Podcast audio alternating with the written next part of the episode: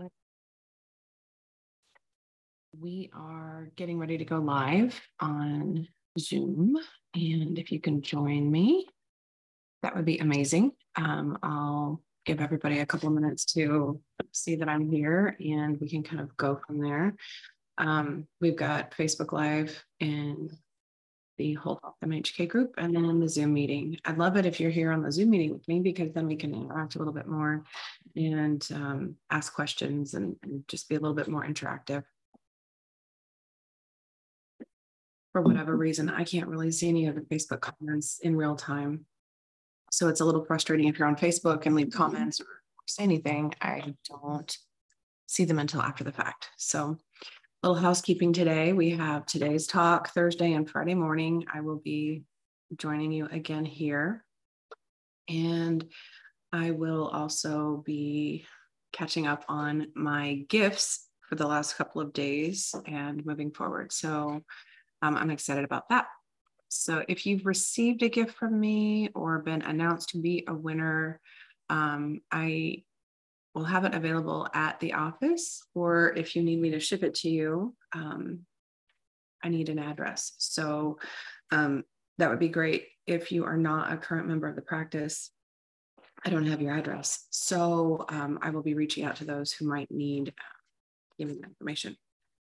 So today I have a little bit more structure, which, you know, happens from time to time. I become a little more inspired or have a little bit of a resource that I can draw from and not just go off the cuff, even though off the cuff seems to be my favorite way to speak. Um, but I want to talk today about the importance of the vagus nerve and how you need to nurture this nerve.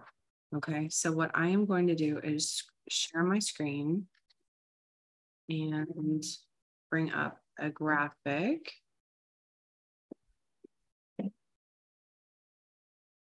to, there we go. We can see it together. Go in here.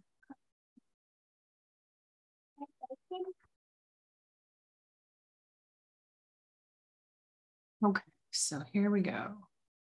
What we have is an infographic for the vagus nerve.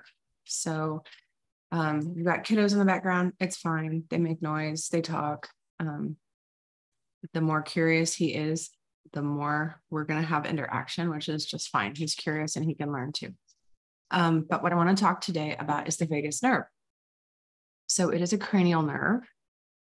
It is our primary nerve in the parasympathetic nervous system, the rest and digest and repair side of our autonomic nervous system, which is the one that happens without you consciously thinking about it. So the things that keep us breathing, keeps our heart beating, makes us pull our hand back when the stove is hot, um, those kind of things.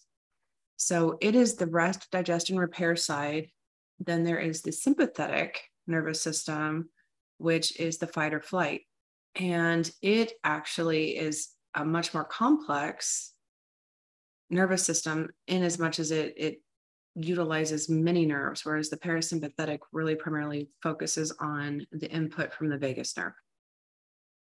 So I'm not sure if you can see my pointer here, but I'm going to attempt to demonstrate with the pointer where it travels. So it's the tenth cranial nerve. So it will leave the brain near the base of the brain and the brainstem here, and it'll come out and it travels down through our body, along our visceral organs, into the pelvis. It takes a U-turn, comes back up alongside the esophagus, near the heart, and ends basically at our vocal cords. Um, there is a branch of the vagus nerve that innervates our vocal cords. So interestingly enough, when this nerve acts as a nervous system, an impingement anywhere along its branches or along its um, traverse through the system can lead to signs of illness or symptoms. Okay, so what I wanted to kind of also illustrate is the large number of issues that can be signs of low vagal tone. Um, just a little aside, the vagus nerve is named vagus because it's called the wanderer. That is the Latin term for wanderer. And so it goes through all of our systems. So the signs that we get when it is out of proper function are your entire body. I mean, things can be affected everywhere. Constipation, depression, low energy, impaired gut health and infections, skin reactions like hives and histamine overload, food sensitivity, shortness of breath, trouble controlling your emotions, difficulty swallowing, like we talked about, those nerve, it ends up in the throat, low blood pressure, dizziness and fainting, autoimmune disease flares, neck pain and headache, brain fog and memory issues, and a decreased heart rate variability. And I'll go into why heart rate variability is really important um, for knowing what that is and how you can figure out what your heart rate variability is. Um, the more variability we have in our heart rate, the more relaxed our heart is, the tighter control it has on the, the variability of your heart rate, whether it is um, staying fast or beating very slow. Those are both signs of a system in distress. What we want is for every time you take a deep breath, your heart rate to actually change. And when you let out your breath, it also changes. And I hear that in relaxed people frequently. When I when I see folks who kind of are high strung and don't relax well, I don't even hear with my stethoscope a lot of that. But there is a tool that I use on myself called my, the Oura Ring that measures my heart rate variability, especially during sleep, which is when we need to be relaxed. And mine has not been doing super well. For me, a good heart rate variability will be in the forties and fifties. Excellent is much higher than that. Um, but lately, during this, this last couple of months when I've been a little more stressed, it's been in the teens to twenties, which is just not good enough. So this is telling me that I need to improve my relaxed state. I do have improvement when I listen to bedtime meditations. I will have episodes where it'll, it'll be significantly better. Um, another sign of a low vagal tone is orthostatic hypotension. We need that vagus nerve to trigger our brain and our blood vessels when we change altitudes. That means going from laying to sitting to standing, that we need to have those blood vessels constrict a little bit more in order to function better. What having low vagal tone means is that your sympathetic nervous system, the fight or flight, the one that makes your heart rate flare up, that makes your pupils constrict quickly, that make your guts run quickly, um, for some people, and anxiety, those go unchecked. So we really need to improve the vagus nerve tone. Um, if you are having a lot of chronically tight and tender neck muscles, working on the vagus nerve point as an osteopath is one of the first things I want you to do. I can teach that to you. Um, if you have slow colon transit time,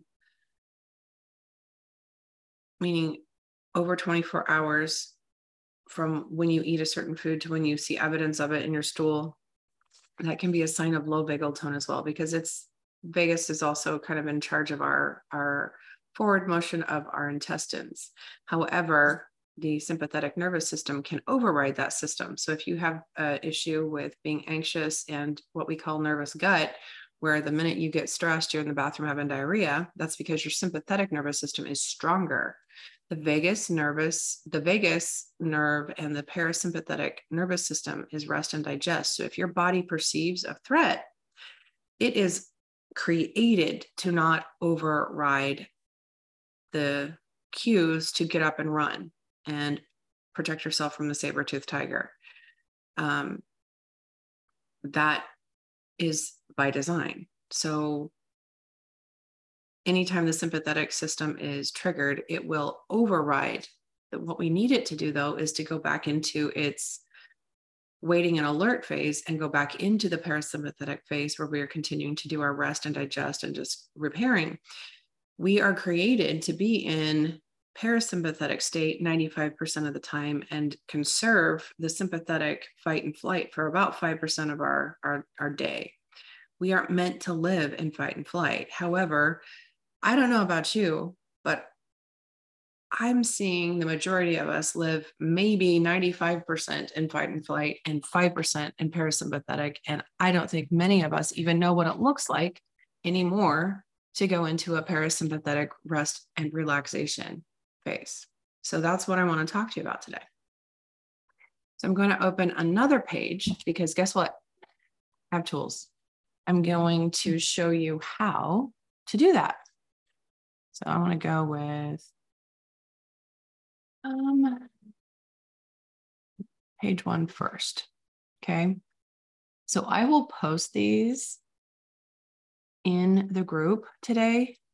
If you want to use your camera and click this picture of the Q R code, it'll take you to demonstrations on how to do these different things. So interestingly enough, if you know me at all, I talk about frequency and energy all of the time.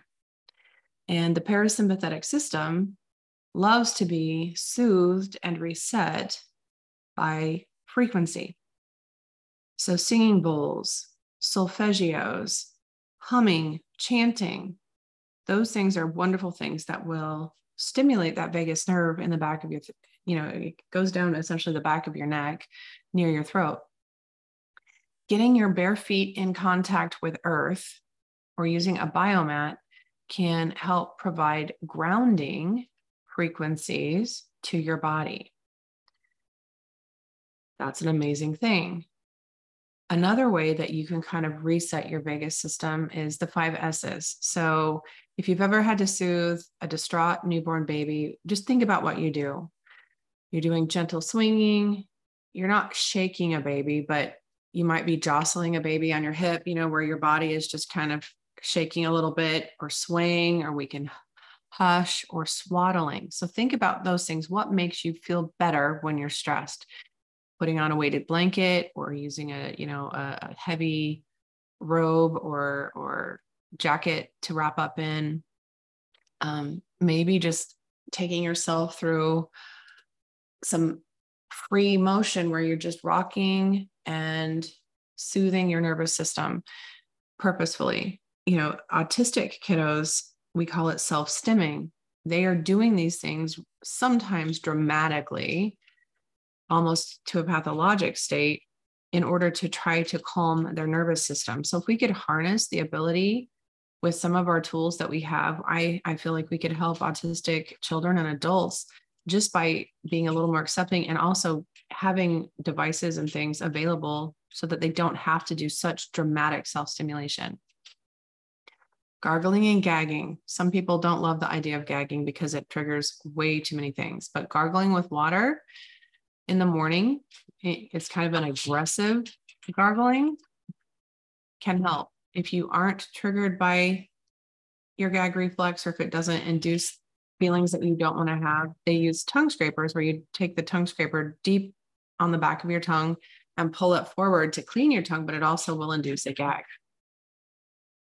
And then looking at the Q R code to do auricular massage or ear massage, there's a nirvana point in the shell of your ears that if you can find it when you're stressed, it's almost immediately relaxing if you just hold pressure on it or do a gentle massage. I mean, if you've ever rubbed your dog's or cat's ears, when you get to a spot on their ears, you can just see their whole body melt. And I, I think this is a coincident point in the humans as well. So that's page one or level one. Try these and see how you feel. The next thing that can help with putting you into the rest, relaxation, and repair phase are a little bit more involved. We need you to actually actively participate. So breath work is an amazing way to improve your heart rate variability. It also takes your mind off of the busyness of the day while you focus on just breathing. Tapping exercises where you can set intentions or regulate different um, thought processes. It looks like this. You'll find points where you'll tap here, then you'll tap above your eyebrows, your cheekbones, your upper lip, your chin, your collarbones, your underarm. So these are following Chinese meridians, but you can do this with a meditation, and what that does is help to reset your nervous system. And they can be extremely beneficial. Um, there are uh, tapping apps that you can use, or E F T apps that you can find on your phone. Use the Q R code. Um, you can look at books, videos, you name it. There's all different sorts of activities that you can do. Meditation is an amazing one. I've been using BrainTap, which is um, binaural beats mixed with guided meditation. And they have a, a mask that you can wear that also does light therapy.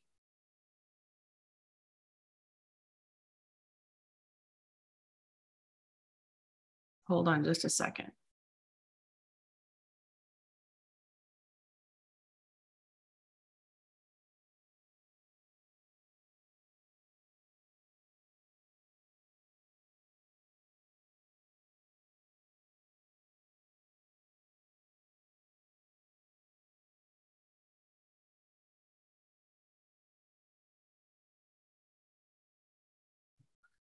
All right, Ava had to make her usual appearance by tap dancing with her claws and needing to go outside.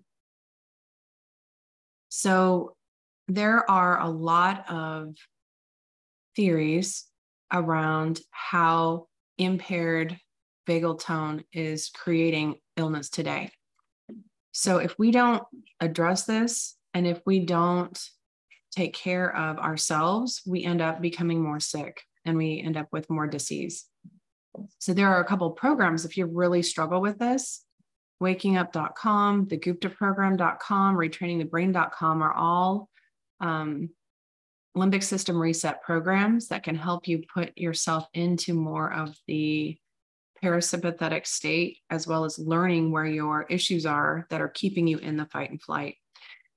These are especially important for people who react to everything. So I have been participating with functional medicine providers in a group for a couple of years now. And when we have folks who, I can't eat anything, I react to everything. I get a rash, or I get lightheaded, or my heart races, or I get angry. You know, they have a reaction to just about everything they put in their mouth. They say that water makes them have heartburn. They can't breathe air. And they now have nine specialists because every single one of their organ systems is crying out for help. And all of those specialists say, yeah, you're having symptoms, but you don't have anything physically that we can find on any of your tests. Guess what? It is in your brain. It is your vagus nerve. And so it's not in your head as in made up, but it is in your brain, and you have the power to change that. So these programs anymore, I'm not even going to do testing, because you will test positive to every food because you will react. You will have abnormal vitamin and mineral levels. You may have things in your stool, but you have to disconnect from the fight and flight, or you will never, ever recover. So I've had people come into the practice and I say, you need to do this before I'll work with you. And then they leave. That's your prerogative. You can do that. But I know that you have to do this healing first, or you will never, ever, that may be harsh. We're never supposed to say never or always. Your likelihood of full recovery is significantly diminished if you do not address your vagus nerve. So that is the vagus nerve. That is my strong feelings about how important it is that we work on healing the vagus nerve, and that each and every one of us can do better. So what I would really love is for you to take an assessment. How often do you feel relaxed? If your answer is never, and you have illness, need I say more? So what your next assignment is then, you've identified that you don't relax. I need you to pick five or ten minutes a day where you're going to do something to relax. Find the breath work, do tapping, listen to binaural beats, do a guided meditation, stretch, do yoga or Tai Chi or Qigong. Try something to take your mind out of worry about tomorrow, regret over yesterday, focus on the now. Do not let time travel into the future or past steal your present life. I want you to focus just on breathing. I want you to not think about anything else. I want you to just feel the breath going in and out of your body.